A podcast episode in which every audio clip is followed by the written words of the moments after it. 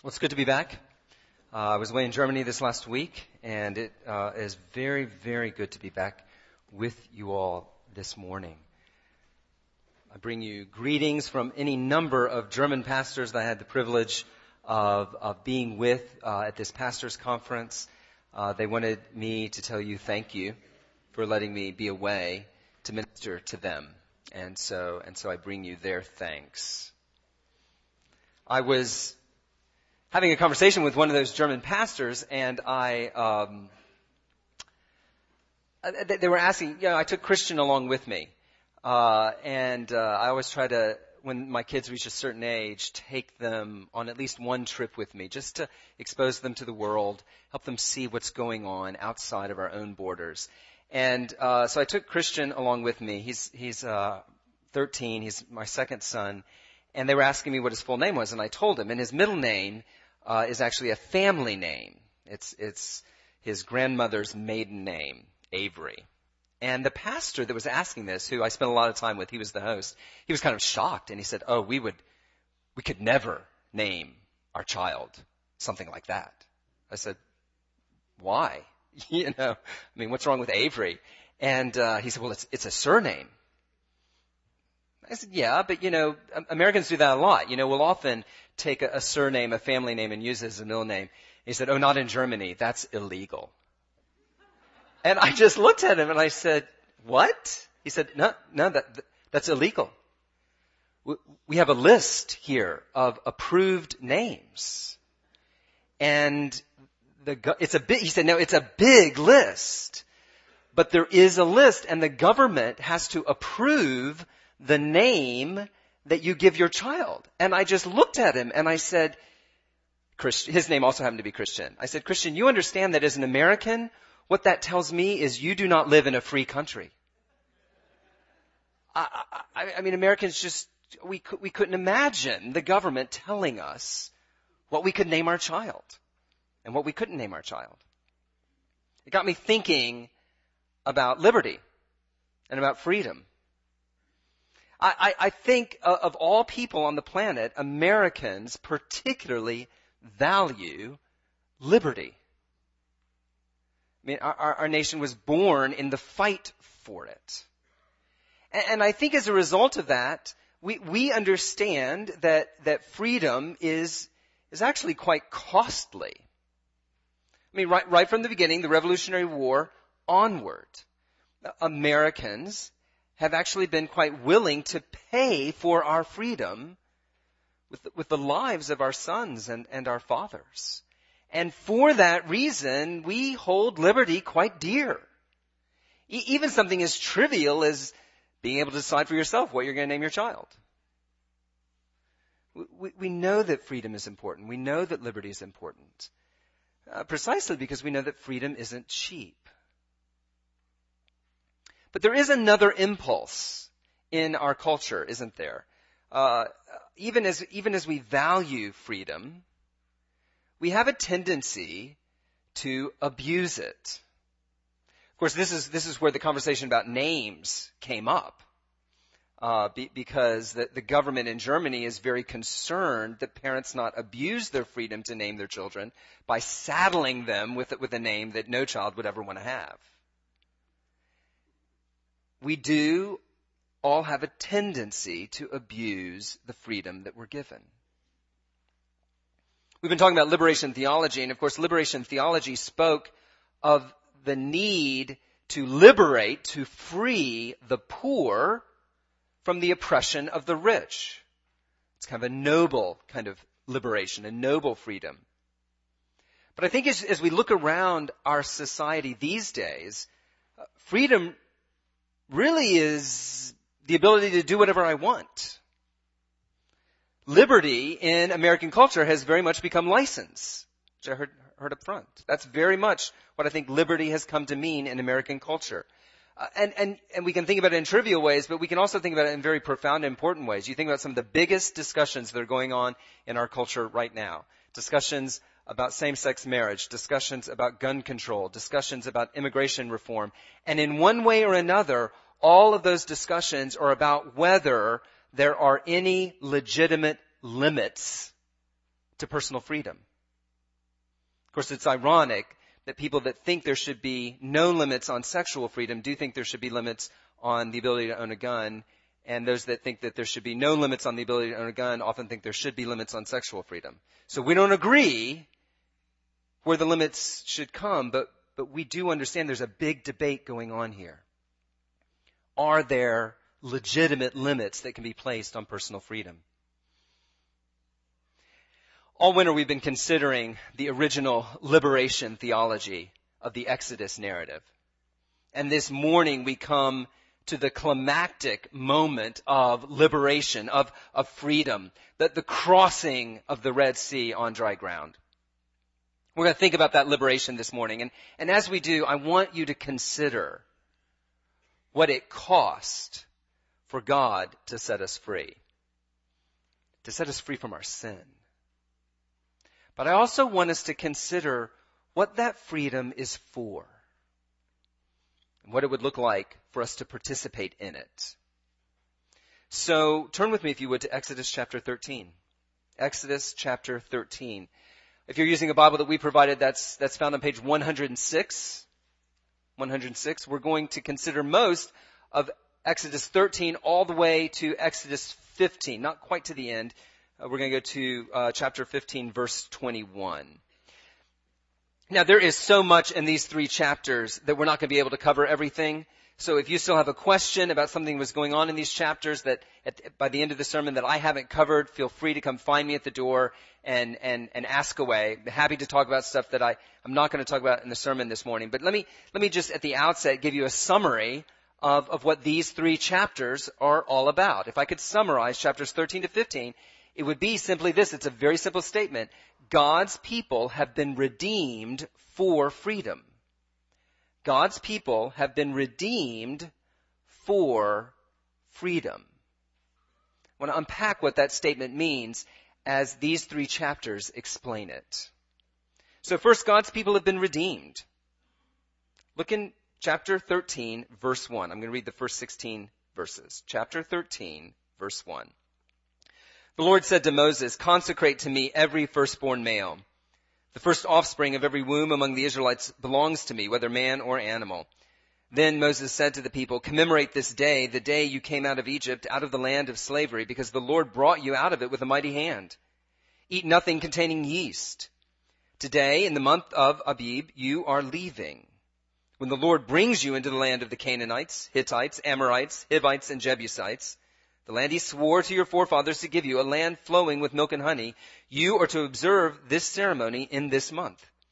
For seven days eat bread made without yeast, and on the seventh day hold a festival to the Lord. Eat unleavened bread during those seven days. Nothing with yeast in it is to be seen among you, nor shall any yeast be seen anywhere within your borders. On that day tell your son, I do this because of what the Lord did for me when I came out of Egypt. This observance will be for you like a sign on your hand and a reminder on your forehead that the law of the Lord is to be on your lips. For the Lord brought you out of Egypt with his mighty hand. You must keep this ordinance at the appointed time every year, year after year. After the Lord brings you into the land of the Canaanites and gives it to you as he promised on oath to you and your forefathers, you are to give over to the Lord the first offspring of every womb. All the firstborn males of your livestock belong to the Lord. Redeem with a lamb every firstborn donkey, but if you do not redeem it, break its neck. Redeem every firstborn among your sons. In days to come, when your son asks you, what does this mean? Say to him, with a mighty hand the Lord brought us out of Egypt, out of the land of slavery. When Pharaoh stubbornly refused to let us go, the Lord killed every firstborn in Egypt, both man and animal. This is why I sacrifice to the Lord the first male offspring of every womb and redeem each of my firstborn sons. And it will be like a sign on your hand and a symbol on your forehead that the Lord brought us out of Egypt with his mighty hand. Alright, just to set the scene, as you recall, that the Passover has happened. Pharaoh has, has demanded that they get out and, and Israel is marching out orderly in their divisions and then all of a sudden, chapter 13 opens and we're back into like rules. We're back into uh, ritual and celebration and, and, and regulations. And to make it even more confusing, a lot of it we've already heard. a lot of this, the, these regulations about not eating any yeast, it's already been covered back in the previous chapter. If you didn't hear the sermon on that, you can go listen to the Easter morning sermon that I preached on that. That Moses has already spent a lot of time covering this ground, and it sounds like he's repeating himself. But there is a point to the repetition. You notice that the chapter begins not about yeast, it begins with this command to consecrate to me every firstborn male. And so you think that's what we're going to talk about, and then all of a sudden, no, we're, we're not going to talk about consecrating the firstborn males. We're, we're going to talk about yeast again. We, we, we've covered this.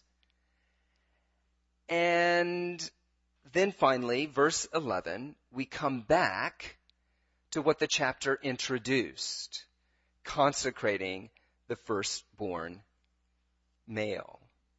And, and, and what we, what we notice is that, that actually the, the feast of unleavened bread, not eating any yeast, is described in very, very similar terms as the command to consecrate the firstborn male. Uh, the, the, the, language that introduces both is basically the same. The reason for doing both, basically the same.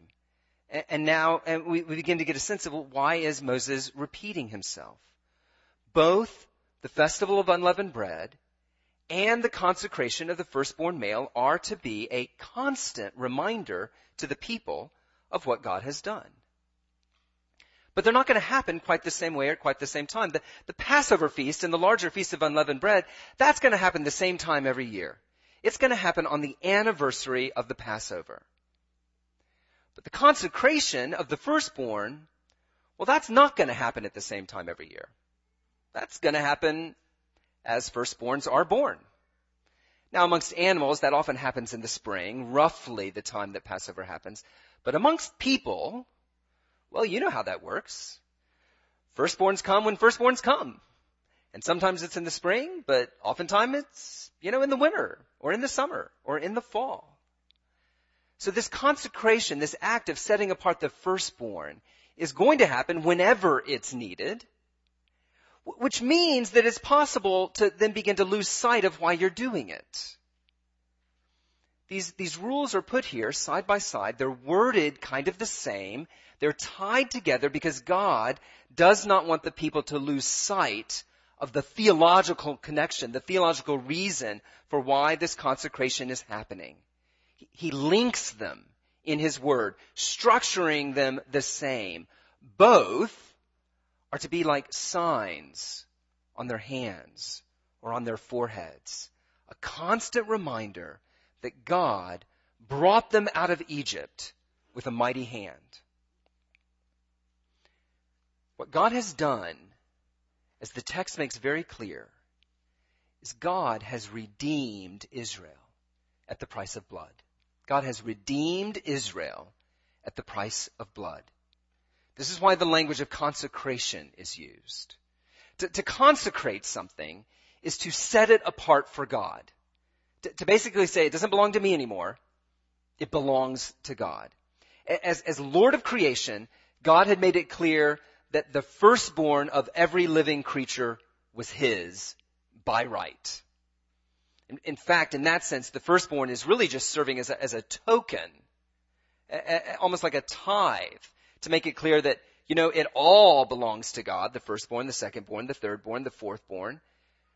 But to remind us that it all belongs to God, God gets the first one. So that first one is consecrated. It is, it is set apart to God. Now, how, how is that done? Well, if, if it's one of the animals that, that they could eat, like a lamb or a goat or, or a calf, you literally gave it back to God. You sacrificed it on the altar and it was a, a whole burnt offering. It was, it was given back to God completely. This is where biblical religion begins, with this idea that we belong to God. That, that, that everything belongs to God. We're not our own. We, we, we don't belong to ourselves. We belong to Him. We, we owe our very existence to Him, and, and that fact actually doesn't change whether or not we think he exists. His claim on our life is not contingent on our belief in him. It's simply a fact. He made us. He's the Lord of the universe. And so we belong to him. You know, Egypt belonged to God. Everything in Egypt belonged to God. Now, Egypt did not acknowledge God, but as we saw, that did not stop God from exercising his right as Lord over Egypt to judge Egypt and take the firstborn on that Passover night. I think this is a hard concept for us as modern people to get our, our minds around. In, in the modern world, almost everything is, is elective. Right? We, we, we choose our government. Our government doesn't have a right over us. No, we choose it. We choose our telephone carriers. No, no telephone carrier out there after Ma Bell was broken up, you know, has the right to claim your telephone service. No, you get to, you get to choose. We choose our careers. Or at least we think we ought to be able to, and we begin to feel kind of bad about ourselves if we didn't get to choose our career. These days people are even saying we have the right to choose our gender. I mean, that's how profound our sense of the right to be able to choose for ourselves is. We live in a profoundly elective culture. And that certainly applies to religion. We believe that we should just be able to choose our religion. And in fact, I would be the first to defend religious liberty. And yet, there's another idea that comes along with that, and that is, well, since I get to choose my religion, then religion better leave me alone if I choose to reject it. Well, that's true for religion, but, but God isn't religion. Friends, the, the, the God of the Bible is not a religion. He's God. He's not some, some local God. He's not a tribal deity. He's, he's not just like the God of white people or the God of the people that choose him. He's God. He's God of everyone. He's God of everything. He is the only true God. And whether we acknowledge Him or not, our lives belong to Him. In fact, our lives are forfeit to Him. That's where biblical religion begins. And this is why Israel had to be redeemed. Because just like Egypt, God's people stood under God's judgment. Their, their lives were forfeit to Him as much as Egypt's were. If they were to be rescued from the judgment of God, they were going to have to be redeemed. They were, they were going to have to be bought back. That's all redemption means. To redeem something is, is to buy it back. And this is what God did. God redeemed Israel himself from the debt that they owed him. And he did it by providing a substitute. We thought about this a couple of weeks ago. That's what the Passover lamb was all about. The lamb died in the place of the firstborn as a substitute. But there's actually more going on there. As scripture talks about it, it's not just the, that the lamb, the Passover lamb, was a substitute for the, for the uh, Israelite firstborn. It's really what the entire Egyptian nation was about. God declared that Israel was his firstborn son. And then he went on to declare that he would redeem his firstborn son at the price of the firstborn son of Egypt. One son for another, that God's son might live. As the Lord says in Numbers chapter 3, when I struck down all the firstborn in Egypt, I set apart, I, I consecrated for myself every firstborn in Israel. That's what's going on in, in this, this rule about consecrating the firstborn as a, as a reminder of God's gracious redemption of Israel from Egypt. Animals like, like, like donkeys that, that couldn't be sacrificed on an altar have to be redeemed. And they're redeemed at the price of a substitute lamb. And even more so, firstborn sons had to be redeemed because they belong to God. Now that raises the obvious question. How can the life of a lamb, how can even the life of an Egyptian firstborn serve as a sufficient payment to redeem the life of God's people? And the answer is, well, they can't. They're just a picture. This is what the book of Hebrews tells us. That, that, that all that was going on there in the sacrificial system was, was just a picture for us, preparing us for the real redemption, the real payment that God would one day offer because the day would come when God would give not a lamb, not some other nation, but God would give his son, his own son, the life of the son of God for us. That we might be redeemed. That we might be bought back from having to give our, our own lives in death and judgment to God. Friends, this is what the cross is about. This is what the rest of Christianity really is, is all about. Christ did not die on the cross because he was a tragic figure. Christ did not die on the cross because he had these grandiose ideas, but they kind of, they kind of got away from him and things sort of spun out of control and, and the Romans put him up there. No, Christ died on the cross according to plan. Christ died on the cross as a substitute. His blood shed for our redemption. The true Son given as a substitute so that all who put their faith in Him might be consecrated, might be set apart for God. This is what happens when we repent of our sins and, and put our faith in Christ. His death now stands for us so that we might be set apart for God, not in death, but in life. Now, if you're here this morning and, and you're not a believer, this is the, really the one thing that I want you to consider today. Uh, the, the, the one thing that I want you to walk away with this morning. The fact that your life is forfeit to God. You will have to give it to Him someday. But the good news is Jesus has already given his life for you if you will put your faith in him. His life on your behalf so that you might have life with God. That, that, that's what Christianity is about. Not about rules, not about regulations, but about a relationship made possible by the substitutionary death of Jesus Christ for you if you will put your faith in Him. I'd love to talk to you about what this would look like, about what this might mean in your life. I'm going to stand at the door in the back. I would be happy to ignore everybody else and just talk to you after the service about what this would look like. Or, or, or maybe, maybe you just talk with the person that you came with. Or, or talk with one of the prayer partners that will be down front. Any of us would be glad to talk to you about this, to pray with you about what it would look like to become a son or daughter of God. Now, for those of us that, that have already done that, who have already put our faith in Christ, we who are Christians, Christian, you, you have been bought at a price.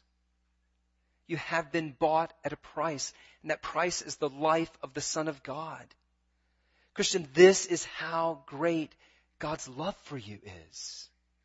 God does not have a small love for you. God does not have a grudging love for you. No, He has a great love for you. the love that demonstrates itself through the life of his own son. And yet, if you're anything like me, Christian, I know that, that you are sometimes kind of quick to take it for granted. Quick, quick to, to forget. To, to begin to live as if my life belongs to me. As if I belong to me. I'm forgetful of this truth maybe you're forgetful of this truth. Maybe it's easy to just begin to go through the motions of life, get busy, go through the motions of church, and, and, and stop thinking about what it means that we were bought at an incredible price. So, so how do we remind ourselves of this? I mean, the Israelites had an annual feast. And every time a firstborn was born, you know, there was a sacrifice that was made that was constantly reminding them of the great price that had been paid for them. How do we do that? Well, I think the Lord has given us many ways of reminding ourselves of what it means that we were bought at a great price. I mean, to begin with, there's, there's baptism. We celebrated baptism uh, a, a couple of weeks ago. I mean, baptism is, is a reminder for all of us, not just for the person getting baptized, but for everybody sitting out here that, that we have identified with Christ in his death for us as the person goes down into the water. Uh, we've been given the Lord's Supper something that we celebrate once a month here. Uh, you, you, maybe you wonder why I always try to remember to remind you that we're going to be celebrating the Lord's Supper, or whoever happens to be standing up here. I mean, it's, it's always on the first Sunday of the month. It will never, as far as I know, not be on the first Sunday of the month. So why do I bother reminding you? Because it's that important. Because the Lord's Supper is a gift that God's given to us that, that we use monthly here to remind us that Christ's blood was shed for me. We, we declare his death until he comes. It's why we make a priority of gathering on Sunday mornings. Why do you come to worship God on Sunday mornings? Why not just stay home and and uh, do it on your own? Why, why not why not just kind of maybe, I don't know, find a sermon on TV? Why, why not just, just pray by yourself, read a scripture passage, we're done? Why, why do we bother with public worship? Friends, we bother with public worship because this is where we come to remind each other that we were bought at a price. Our, our, public worship every single Sunday morning is meant to basically rehearse the gospel.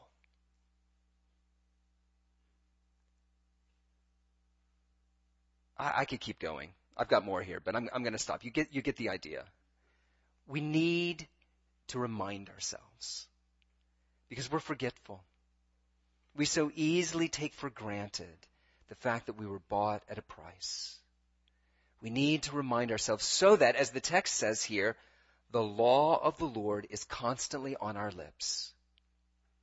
Now, when the scripture talks about the law of the Lord being on our lips, it's not talking about necessarily scripture memory. It's not talking about how we should be quoting, you know, rules and regulations to each other all the time. The, the, the language of the law of the Lord is the language of covenant relationship with God. We remind ourselves that we were bought at a price because we want God's lordship over us to be identity shaping, to be life forming every day, all day, week in and week out throughout the year.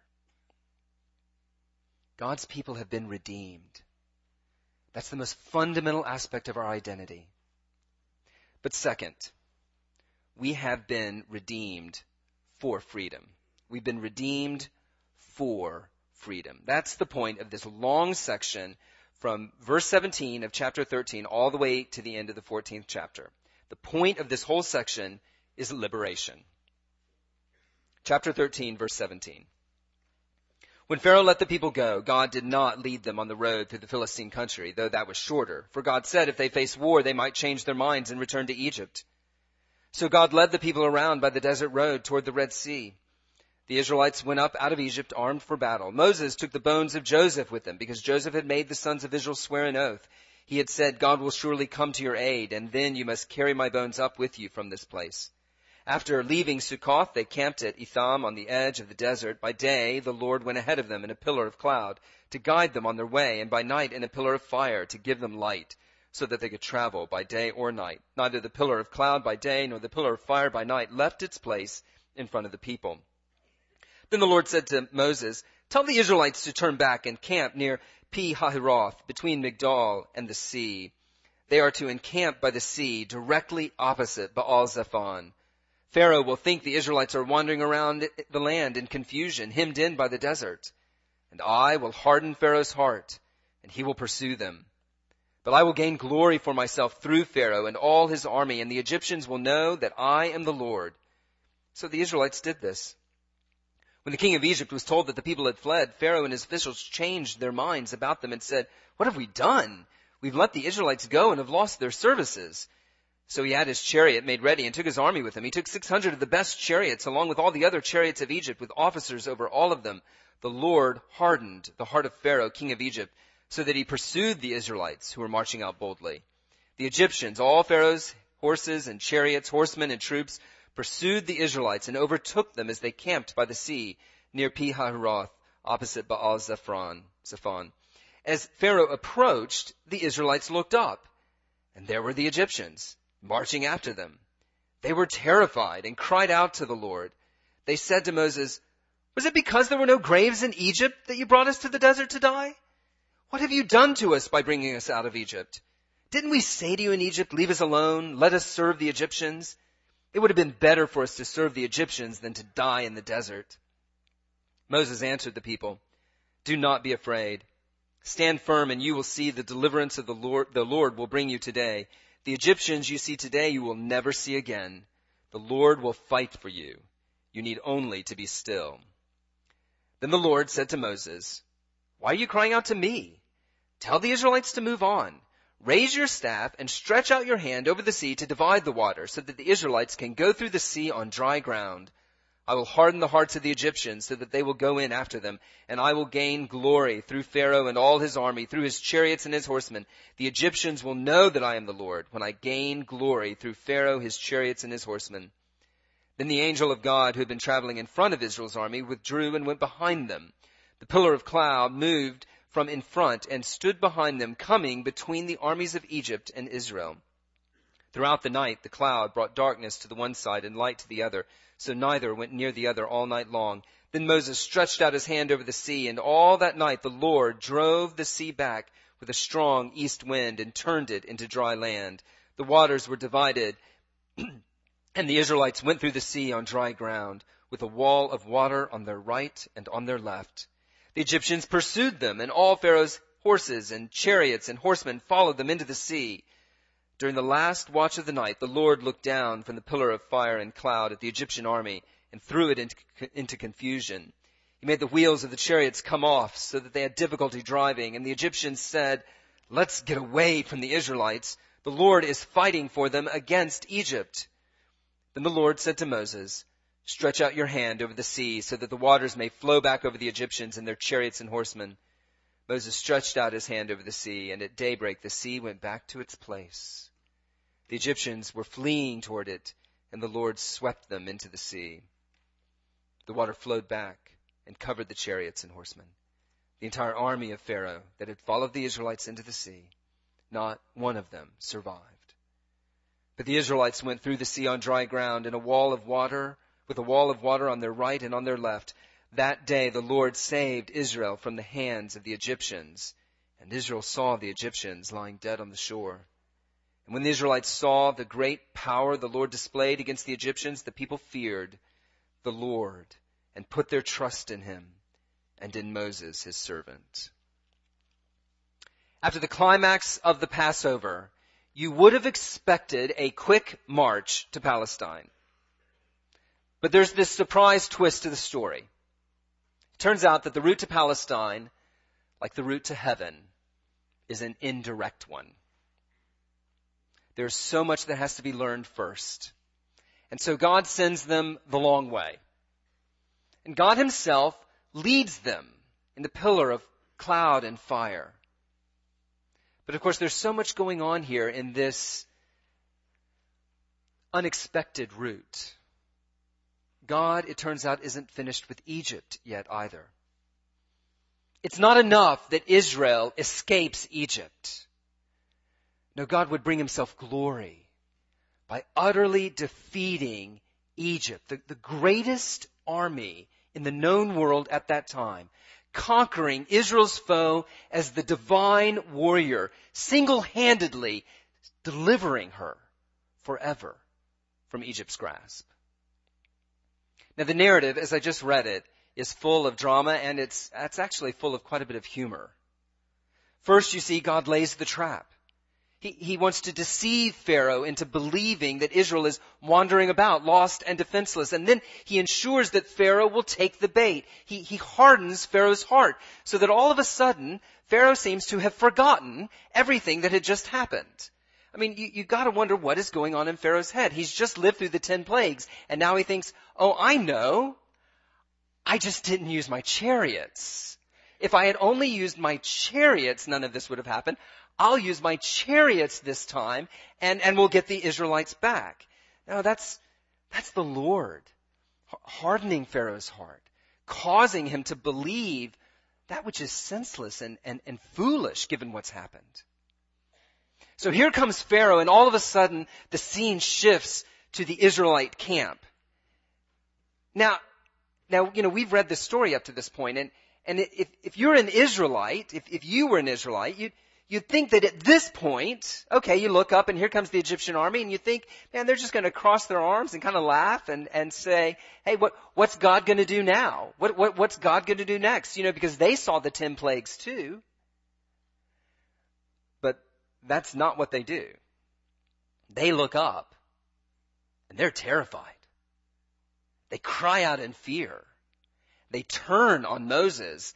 They turn on God. What, what, were there no graves in Egypt? I mean, you had to bring us all the way out here? I mean, you wonder where the stereotypical Jewish grandmother jokes come from. Right, right here. Jo- Josh Sofer assured me of this, that, that, that, that it goes way back, way back. Were there no graves in Egypt for us? And then the, then the cynicism. It would have been better to remain slaves than to die out here in the desert. It's absolutely incredible. Given what they've just been through, given all that they've seen, they just marched out of Egypt and this is their response. It is absolutely incredible and oh, oh, so painfully familiar. Because we're just like them, aren't we? I know I am. You know, like the Israelites, we, we assume that God must have saved us so that now our life would be really comfortable and we wouldn't have to exercise faith anymore. And then that doesn't happen. And we grow cynical. We become terrified. We begin to rewrite history in, in our own minds, looking back with longing on the good old days of our life. The good old days of slavery. Slavery to sin. We constantly demonstrate how short our memories are, forgetting what God has already done for us. Assuming maybe that, oh yeah, I mean, He delivered me once, but that's it. Like He's out. You know, His bag of tricks is done and He's not going to do that again. He, he can't deliver me again. Don't we all do this? Aren't we just like these Israelites again and again and again? Friends, we're wrong.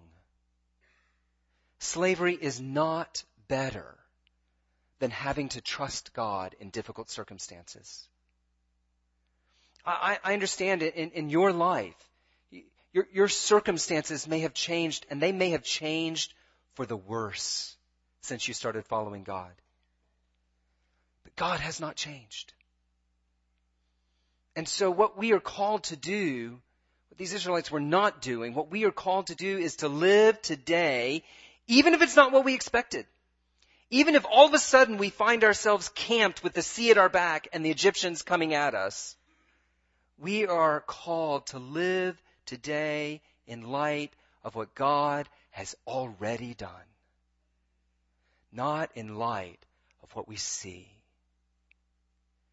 Because the reality is God has not saved us in order to make our lives more comfortable here. God has saved us that we might learn to trust Him in an ongoing relationship of trust and so be for the praise of His glory again and again and again. And, you know,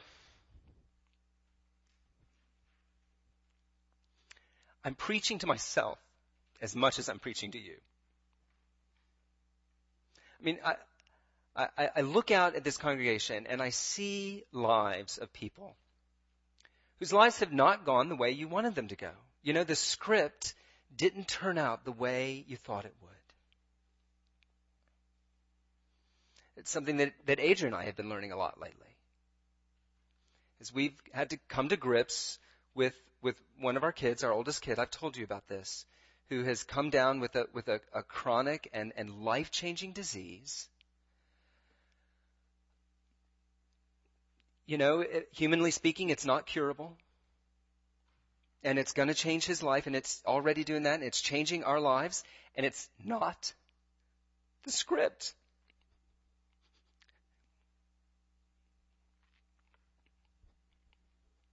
It's not the script I would have written. Like you, in, in, in some of your situations, we're, we're having to get used to a new normal.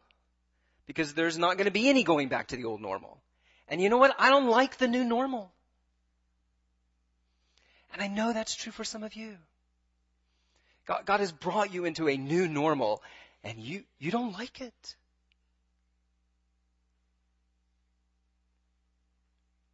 And in the midst of that, maybe you're like me, you know, you, you find yourself saying things like, what, were there no, were there no graves in Egypt?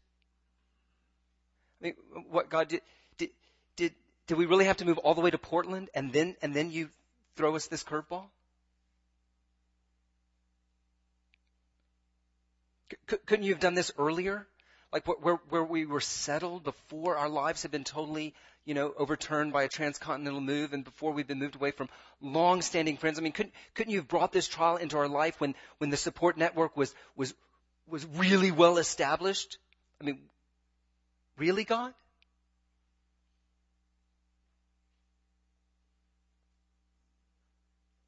We ask these questions. And like like you, you know, your pastor struggles with them. And so I am reminded that the life of faith that, that I've been called to is exactly the same as the life of faith that I preach to you every week. We have been called to live our lives not in light of our current circumstances, We've been called to live our lives in light of what God has already done. He has nothing left to prove. And we are called to trust Him. Moses' response here is incredible. Verses 13 and 14. Let, me just summarize it. He says, Don't be afraid. God will fight for you. So stop your belly aching. I mean, actually a more literal translation would be, don't be afraid, God will fight for you, so just shut up. I mean, that's really what he says to them. This, this, this, you only, you need only to be still. That's really comforting, but it's not actually what the Hebrew says. It's more like, so just be quiet. Because God is going to do this for you. Stop your belly aching. It's a rebuke. And it's meant for people like me. And maybe you. Before we feel too sorry for ourselves, though, in the midst of all of our belly aching, notice how hard it is to be Moses. There in verses 13 and 14 and, and then 15. Having spoken for God to the people, rebuking them, in verse 15, Moses is then spoken to by God for the people. God rebukes Moses. What did, what did Moses do? Moses didn't do anything. Right. He's the mediator. But God rebukes him. Tell the people to move on. Part the water so they can go through on dry land. Here, friends, is a picture, a beautiful picture of what it means to be the mediator between God and his people. It means being stuck in the middle. It means on the one hand, having to say to the people, do not be afraid. Be quiet. Trust God. And, and then to turn and to receive from God the rebuke that they deserved. And then to be told to turn around and act on their behalf to deliver them. Is this not Christ? Who who rebukes us in our faithlessness, says, don't be afraid, who assures us of his faithfulness, his own faithfulness towards us, and who then turns around and receives from God the rebuke that we deserve. And then gives his life and acts for us to deliver us. Moses finds himself here, I think, kind of unwillingly. But Jesus Christ walked into the middle willingly. Does that not warm your heart with love towards your Savior, who would stand in the middle for you like that? What happens next is the, is the great climax of the narrative. God the warrior fights for his people. Having provided dry ground for Israel, he utterly destroys the Egyptian army in the flood as the waters then return to their rightful place. As you read that section, you should have heard echoes of, of Genesis 1 and the division of the waters and the appearing of dry land and the waters going to their rightful place. You should have heard echoes of Genesis 7 and the great flood narrative. They're deliberate. Creation here is being undone and then restored in a flood narrative that perfectly fits the crime of Exodus chapter 1. Not a single Egyptian survives the waters of this flood, but all of Israel is saved. Friends, make, make no mistake. God fights for his people. God takes sides. And the side that he takes is the side of his people. In Isaiah chapter 49, the, the suffering servant is compared to a sharpened sword and a polished arrow in God's hand to deliver God's people. And that is exactly what Jesus was doing on the cross. Yes, he was suffering, but he was suffering very much as the divine warrior. Paul says in Colossians that Jesus on the cross was disarming the enemy and mocking the enemy. And friends, this is what, this is what God still does for His people. He still fights for us through the Spirit and, and through His Word. Again, as Paul says in Ephesians chapter 6, take the helmet of salvation and the sword of the Spirit, which is the Word of God. To this day, Christian, the Lord fights for you. He fights for you to deliver you when you are helpless to deliver yourself. So go to His Word. Turn to His Spirit in, in, in the midst of those crises that you face when, when you can't fight anymore. Trust Him to fight for you. Here really is another picture of our salvation, not just rescue, not just redemption, but deliverance. Liberation from the hand of our oppressor. Israel was delivered from Egypt. Through Christ, we are delivered from Satan himself. Now practically what does that mean? Well, what it means is that Satan's power over us was, was the power to, to condemn us for our sin. But with sin forgiven at the cross, the power of condemnation is gone. Satan is powerless to condemn believers. Satan's power lies in the threat of death for sin. But, but with sin forgiven, the sting of death is removed. Isn't that what Paul says in 1 Corinthians 15? It is removed. Friends, if you are in Christ, you are no longer under the dominion, the power of sin and Satan. You, have been set free. You have been liberated from that power to condemn, from that power to destroy. Now, let's be clear. A final liberation still awaits. I mean, the cross, to, to use a World War II image, the cross is D-Day. It's not V-Day right? It's, it's D-Day. So we, so we don't want to think that just because we've become a Christian in this life, we've, we've been delivered from temptation, as if temptation's not going to happen anymore. Or to think that we've been delivered from, from even the ability to sin, as if now that I'm a Christian, you know, I, I, I won't sin anymore. No, that, that would be to over anticipate the, the final deliverance, the final liberation. But we don't want to under estimated either. We have actually been liberated from our slavery to sin. When we were slaves to sin, we couldn't say no to sin. We, we were not able to not sin. But now in Christ, we have been given through the Spirit the power to say no to sin. We've been given that power The, the condemnation of Satan, the threat of death is gone. And in the Spirit, we can say no to sin. Now, we, we, we will still fail. We, we will still fall into sin. But, but friends, we will not finally fall if we are in Christ. In, in, in World War II, of course, D-Day was really, looking back on it, the guarantee that V-Day was coming. Well, so it is. That the resurrection of Jesus Christ is the guarantee that V-Day is coming.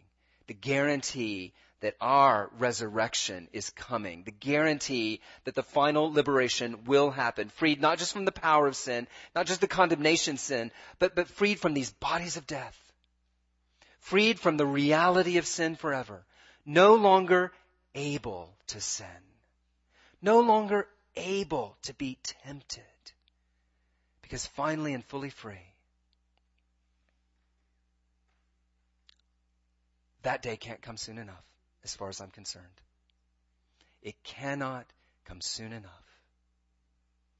If you're not a Christian, I, I would just invite you to, to try to imagine what would it mean for you to know this kind of freedom, to be set free from all those things inside of you that seem to control you.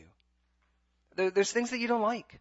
There's things that you're ashamed of, and yet you cannot escape. What would it be like to be set free from that? Friend, that's what Christ holds out for you in the gospel. And of course, Christian, now that we have been freed from sin's condemnation, now that we are no longer afraid of death, we have a responsibility to, to use our freedom not, not for sin, but for God. That really leads to the final thing that I want to talk about just briefly.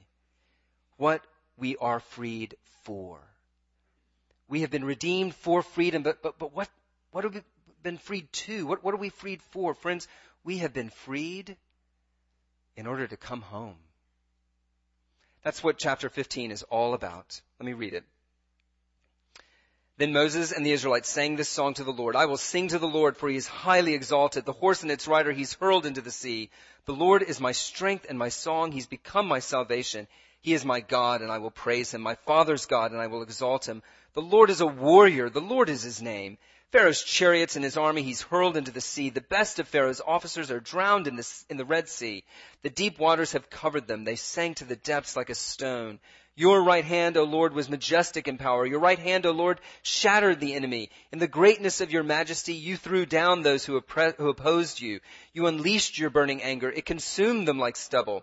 By the blast of your nostrils, the waters piled up. The surging waters stood firm like a wall. The deep waters congealed in the heart of the sea. The enemy boasted, I will pursue, I will overtake them, I'll divide the spoils, I'll gorge myself on them, I'll draw my sword and my hand will destroy them. But you, O Lord, blew with your breath, and the sea covered them.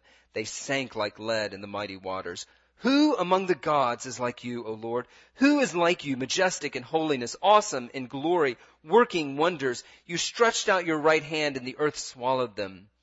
In your unfailing love, you will lead the people you have redeemed. In your strength, you will guide them to your holy dwelling. The nations will hear and tremble. Anguish will grip the people of Philistia. The chiefs of Edom will be terrified. The leaders of Moab will be seized with trembling. The people of Canaan will melt away. Terror and dread will fall upon them. By the power of your arm, they will be as still as a stone until your people pass by, O Lord. Until the people you bought pass by, you will bring them in and plant them on the mountain of your inheritance. The place, O Lord, you made for your dwelling. The sanctuary, O Lord, your hands established. The Lord will reign forever and ever. When Pharaoh's horses, chariots, and horsemen went into the sea, the Lord brought the waters of the sea back over them. But the Israelites walked through that, the sea on dry ground. Then Miriam the prophetess, Aaron's sister, took a tambourine in her hand, and all the women followed her with tambourines and dancing. Miriam sang to them, Sing to the Lord, for he is highly exalted. The horse and its rider he is hurled into the sea. In this chapter, Moses really retells the story of the crossing of the Red Sea all over again, but this time in poetic form. We, we learn a few new details, but that's really not the point. The point of the poem is that God did not give them freedom to then just go on and live however they wanted, to just go on their merry way and do as they pleased. The point is He gave them freedom so that they could come home. So that they could come home. You, you, you notice the, the, the change, change in tense there in verse 13. The, the whole song has been in the past tense, declaring who God is because of what he has done. Past tense. But then in verse 13, it's all looking forward. It's all future tense, looking forward to what God will do. And what Moses describes there in verses 13 and following is, is the conquest of Canaan, but, but it's not a battle. It's a parade. It's a, it's a triumphant procession. It's a homecoming. As the people who left 400 years ago finally get to come back in triumph and in joy. And then as you look at the details, what they're returning to isn't just Palestinian real estate.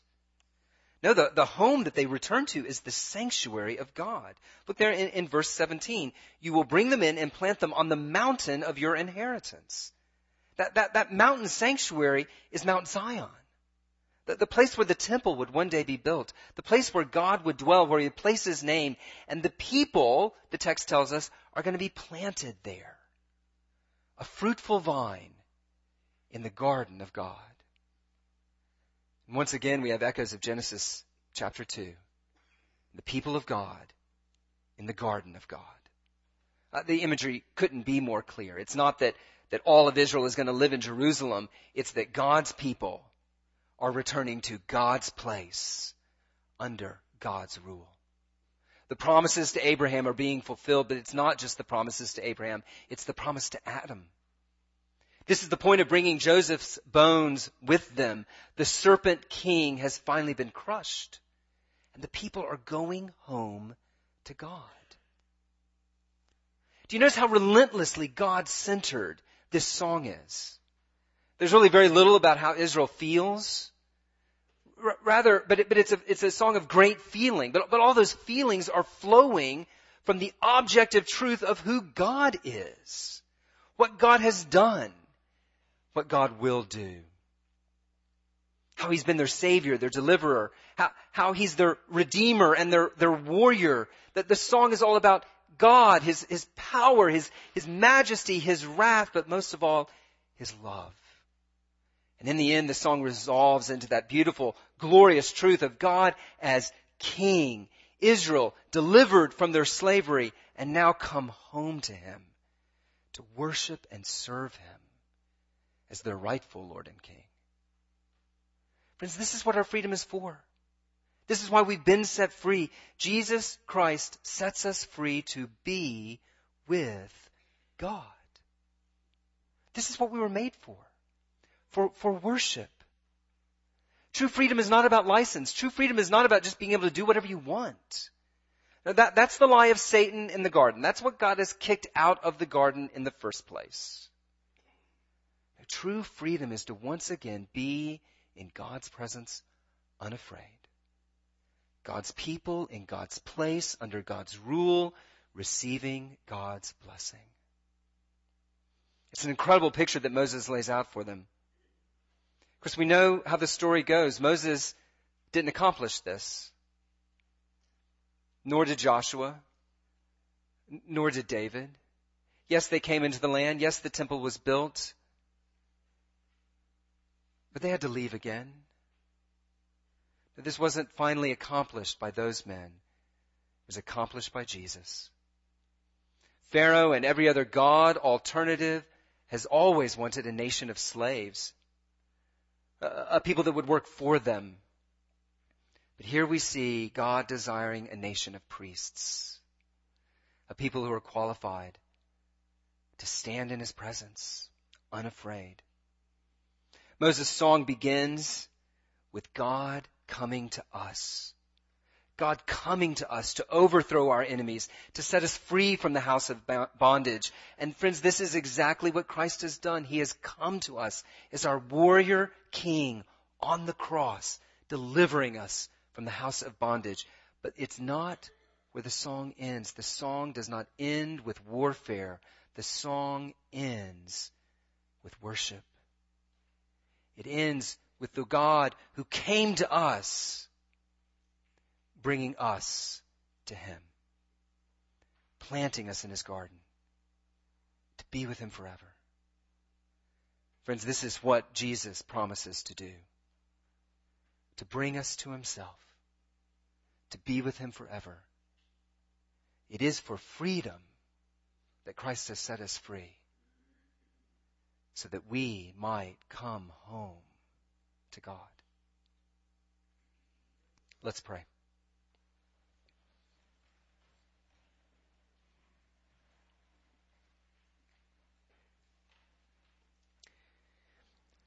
Heavenly Father, we take these great truths for granted. We, we skim over them quickly. And yet, they're the greatest truths that we can know. That through Christ you have redeemed and set us free in order to bring us to yourself. Lord, we pray that we would know that freedom.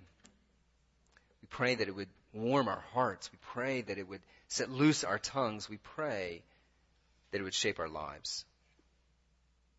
That we might live in light of what you have done and what you will do. So that in the midst of this wilderness wandering, in the midst of the trials that we face, we do indeed want to sing songs of praise for we know the truth about you. And we ask this in Christ's name. Amen.